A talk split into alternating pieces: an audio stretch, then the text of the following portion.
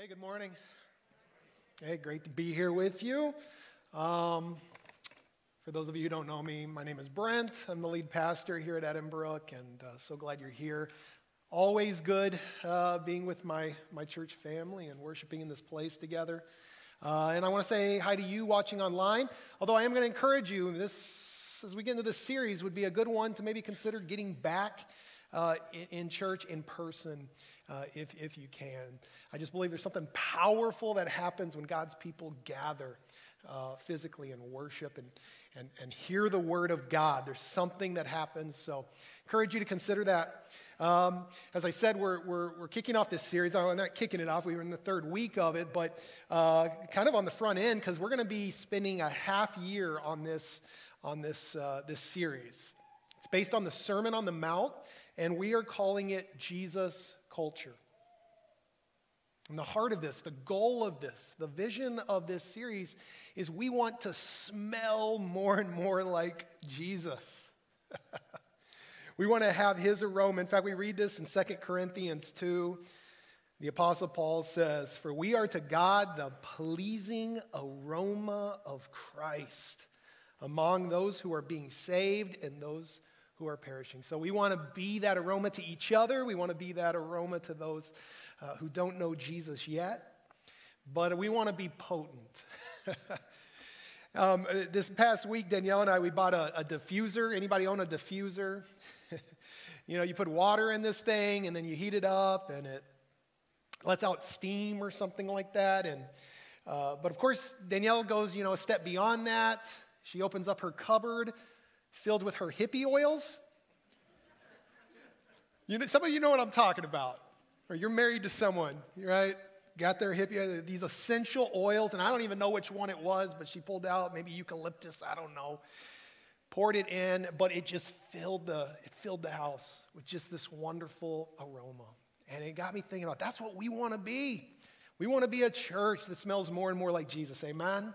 Okay, so that's what we're going to be looking at in, in this in this series.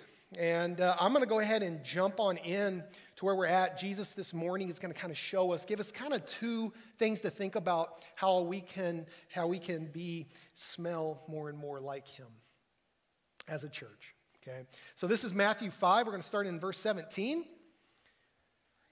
Jesus says, "Do not think I have come to abolish the law or the prophets." Okay. Um, Jesus had kind of developed a reputation uh, where maybe the religious leaders of the day, the Pharisees, didn't think he cared all that much about the Old Testament, the, the book, you know, the law and the prophets.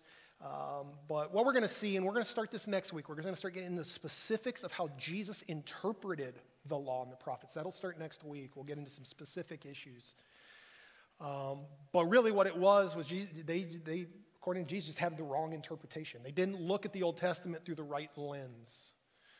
And, and so it's not that Jesus didn't care about the law and prophets. In fact, he says, I didn't come to abolish the law or prophets. Now, to be honest, this isn't great news for us. You know, because he's saying it's still operative and, and that we need to, you know, therefore still follow, right? The, the Old Testament law and prophets. I was looking this week. The Old Testament has 613 laws. Okay? You know, we all know. None of us have lived up to, according to all of those laws. None of us have fulfilled all of those, those laws. Um, you know, it's, it's, it's like if we were standing at Lake Superior and there was an expectation to throw a rock over Superior from one end to the farthest, you know, end. You might throw it farther than I do, but neither one of us are going to clear Lake Superior. It's just not in our nature to do that. And uh, even our heroes of the faith that we read about in the Old Testament, if we learn one thing from the Old Testament, it's that we in ourselves can't fulfill the law. Even our heroes, you know, over and over uh, failed um, to do that.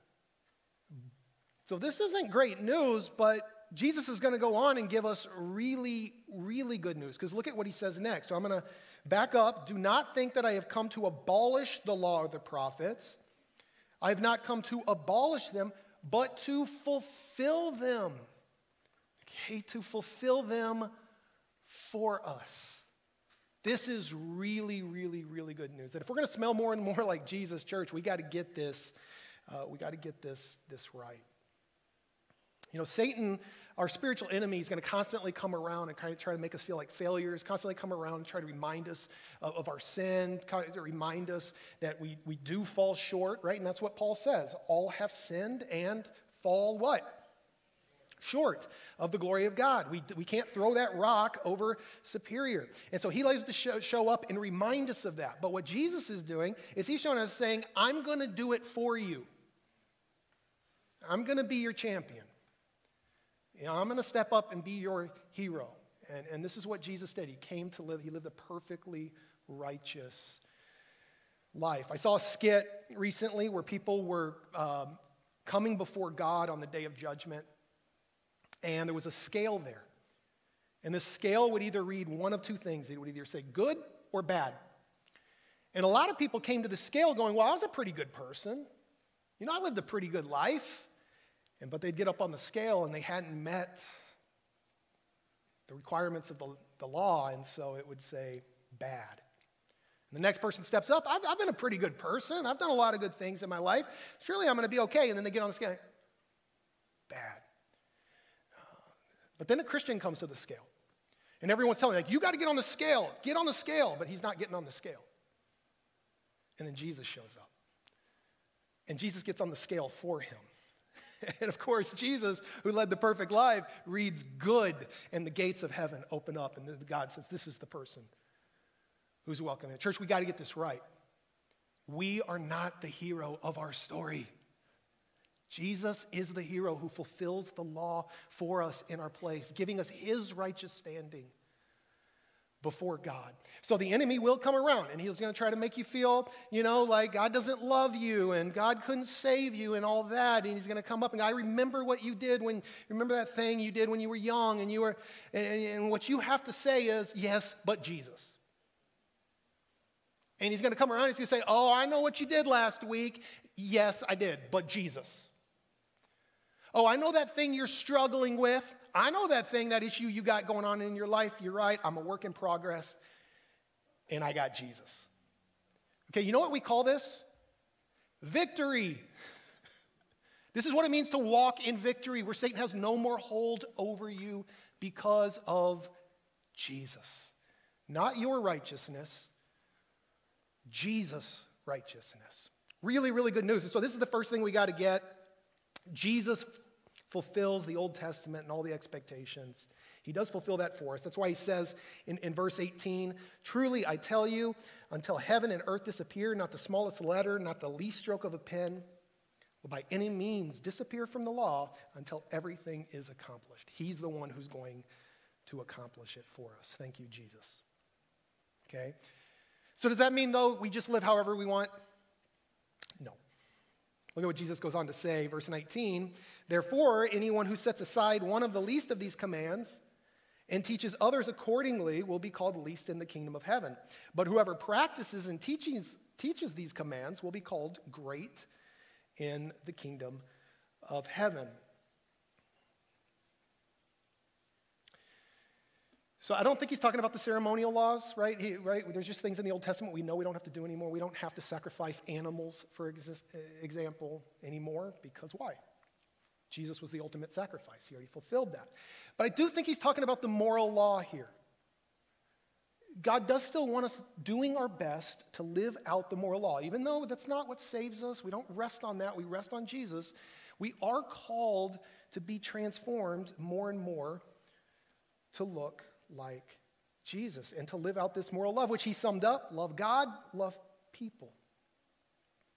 And what we see next is Jesus doesn't lower the bar for morality, Jesus raises the bar. Because look at what he says.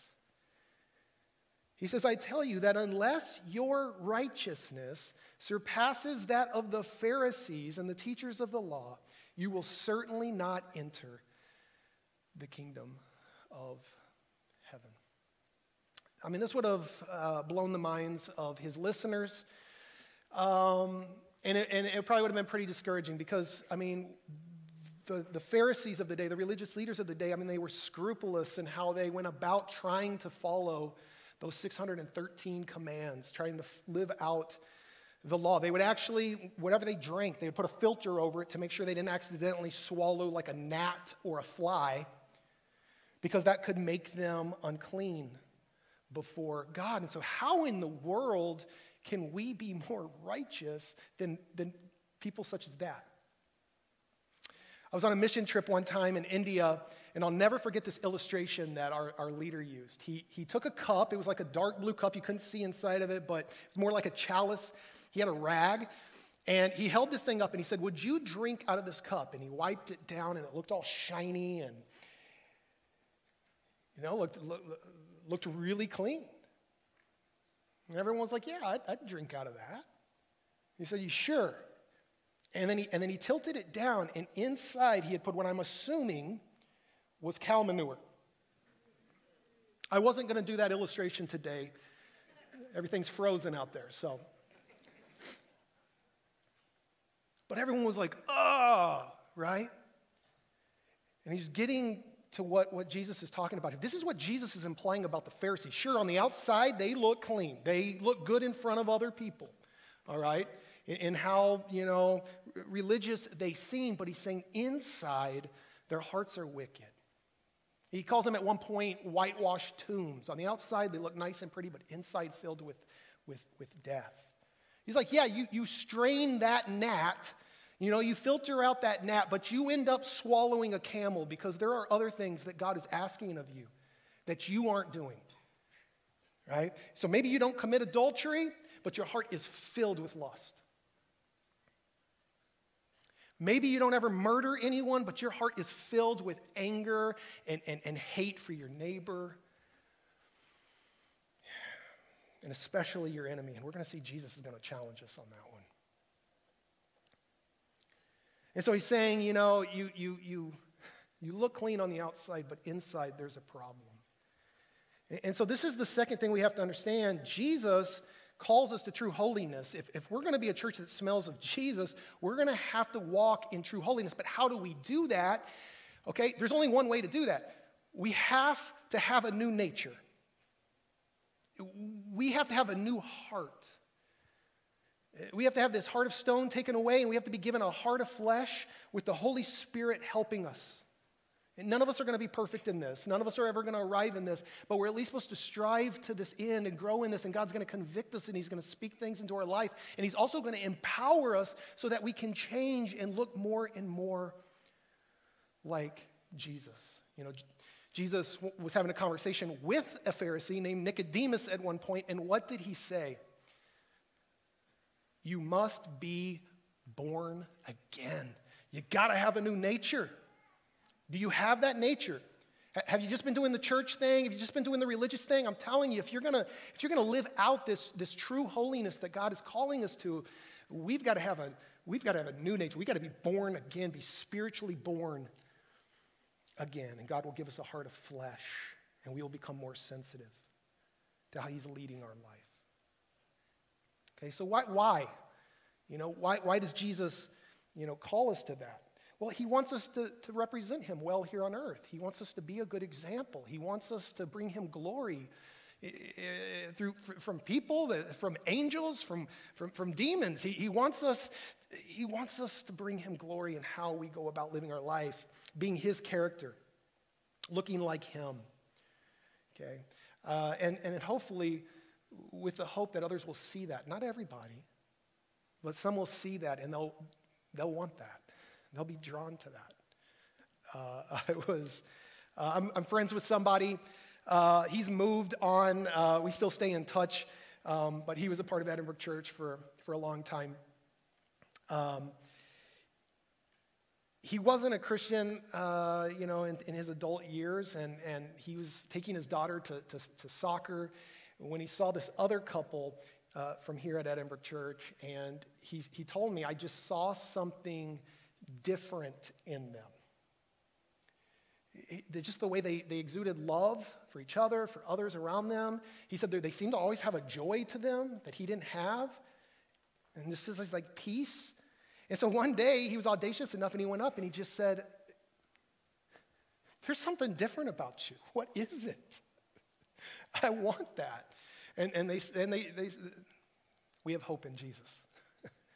That's what, that's what it is. And we also have a great church, and they ended up bringing him here. He gave his life to Christ. He got baptized, and he's moved across state. But it changed the trajectory of his life because he saw that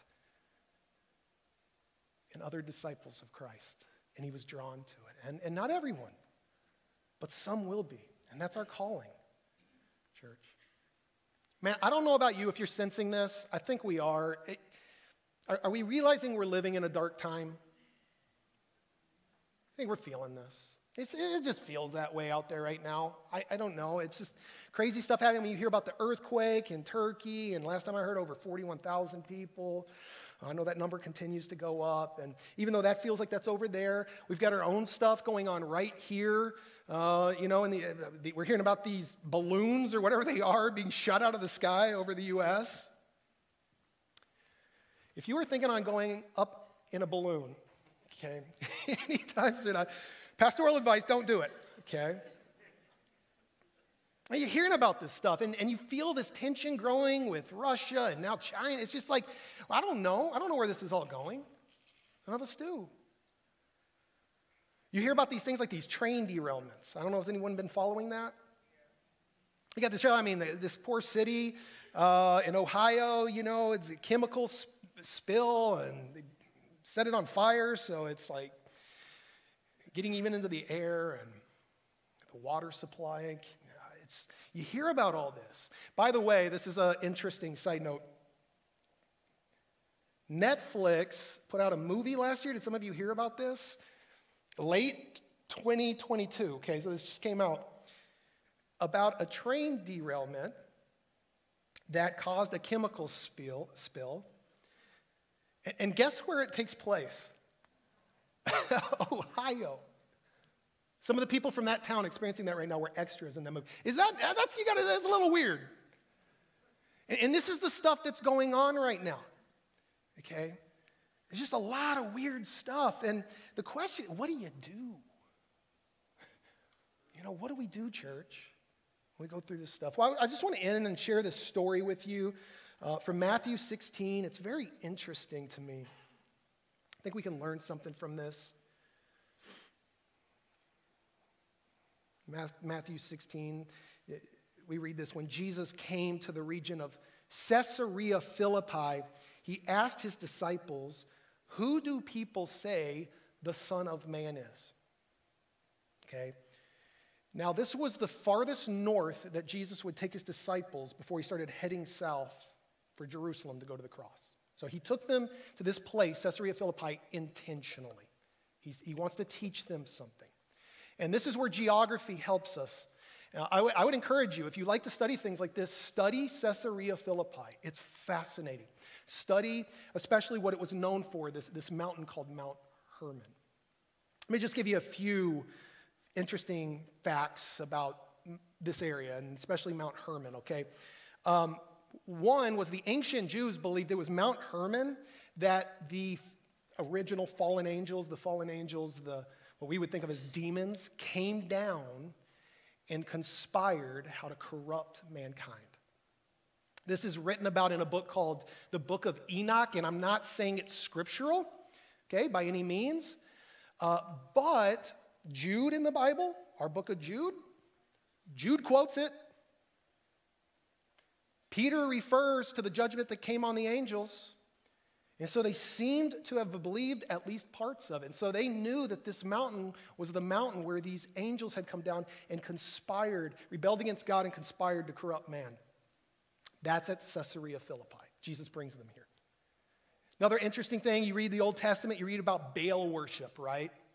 And the, the, the Baals were bad. God was very angry about the Baals. I mean, they would sacrifice people, they would sacrifice their children to the Baals. Okay? Uh, do you know where Baal worship began? Caesarea Philippi. It began at Mount Hermon. They've, in recent times, found bones of these sacrifices there. Jesus brings them to this place. When the Greeks came in, again, before Christ, but the Greeks came in, they started worshiping a different God. They didn't worship a God named Baal, they worshiped a God named Pan. Okay, we've probably seen depictions of Pan, half man, half goat. But the stuff that people were into in worshiping Pan, I'm not going to even say it. We might have kids in here. It's terrible. It was, it was very, very evil. And in fact, uh, apparently Pan would make some kind of noise. People would hear these, these terrible noises in Caesarea Philippi. Uh, they believed that's where Pan lived, and they would hear these scary noises, and it would induce fear and anxiety in people. That's where the word panic comes from Caesarea Philippi. This is where Jesus brings his disciples. This is the darkest of dark place Jesus could bring. Many people believe it's the most evil place in the world. Caesarea Philippi. Uh, religious Jews would not even go there. It, it was so dark. And yet he takes them there and he asks them that question Who do people say the Son of Man is? And so the disciples say, Some say you're John the Baptist, others say Elijah, still others, Jeremiah, one of the prophets. But what about you, my disciples? Who do you say I am? And then Simon Peter, right? You are the Christ. You are the Son of the living God. And what he's saying here is, you are the one who is going to defeat all of this evil. You are the one who is going to conquer it and make things right again. And Jesus says, Blessed are you, Simon, son of Jonah. For this was not revealed to you by flesh and blood, but by my Father in heaven. And I tell you that you are Peter, and on this rock I will build my church, and the gates of Hades will not overcome it. No matter what's behind those gates, no matter what comes out of those gates, Jesus is saying it's not going to defeat or overcome my church. Friends, what Jesus is reminding us here is no matter how dark things get, no matter how evil things are, nothing can take away the hope that we have in Jesus. That's why we got to keep our eyes on Jesus. He, he is the one who died for us. He is the one who rose for us, taking the keys of death and saying, All who put their faith in me will live. He is our eternal hope. He is our living hope. And so, what the church has to do is, yeah, we can be aware of these things going on in the world, but we got to keep our eyes on Him because He is the only place we're going to find any hope. He is the one who conquered the worst of enemies and now reigns at the right hand of the Father, ruling over it all. I don't know about you, I want Jesus in my life. I want to worship this this Jesus. Some of you have heard me tell you, I, am not a good singer, right? I can't sing. I wish I could, but I can't. I've tried many times, and like, you've heard me say this. Anytime I like try to lead like a happy birthday song or something like that, it doesn't go well. Uh, but fortunately, I got people around me. I've got, I've got my wife, I've got staff when we do it here at church. And, and, and they can, man, they can hit those keys. They can hit those notes. And it's amazing. If I like started out, we'll start off, it will be all like wrong. It's not. But then somebody starts singing in the right key, and what happens? Everybody adjusts and changes, and we start singing in the right key. Friends, do you realize this is what we're called to here at Edinbrook? We are called to come together and sing in the key of G sus. You musicians know what I'm talking about. oh, man. We're going to sing in the key of Jesus. Because guess what? We are, we are dealing with a hurting world. There's going to be people who don't have hope. Some of you come in today, you don't have hope, and you don't know what's going on. I'm here to tell you we got some hope. His name is Jesus. And there's something that happens when God's people gather and we worship Him and He shows up, He starts changing us. He starts changing us from the inside out, and good things start happening. And we see heaven coming down. We start praying, Lord, your will be done here as it is in heaven. We start seeing results. Let's go, Jesus. But we can't put the focus on ourselves. We got to put the focus on Him. He is the hero. He is the one we worship. And so maybe some of you come in here today and you've been trying to do it on your own. You've been trying to do it on your own. You've been trying to be that good person. You've been trying to do it on your own. I'm here. To, to, to, would you just rest and learn how to trust in this Jesus and see what he might do in your life? Because he'll give you a new nature and you'll be born again and he'll start changing you from the inside out. And you'll become a different person. And we'll become a church that smells like Jesus. Amen?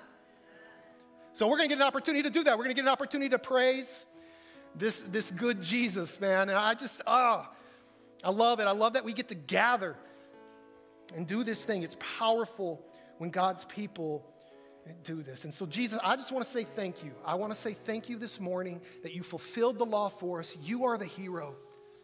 You have secured victory. You have conquered death. You have taken the keys away from the enemy. And now you are reigning in heaven for your people. And we don't know if times are going to be get any better. I don't know. But what I do know is I have an eternal hope, Jesus, that's found in you. And I just pray more of us will experience that. And if you haven't, maybe this is the day you say, Yeah, I'm stop trying to do it on my own. Jesus, I believe in you and I want what you have done applied to my life so I can start being changed, a new creation, born again, walking in this hope that we have in your name. Let's do that. We pray this in your name. And all God's people said.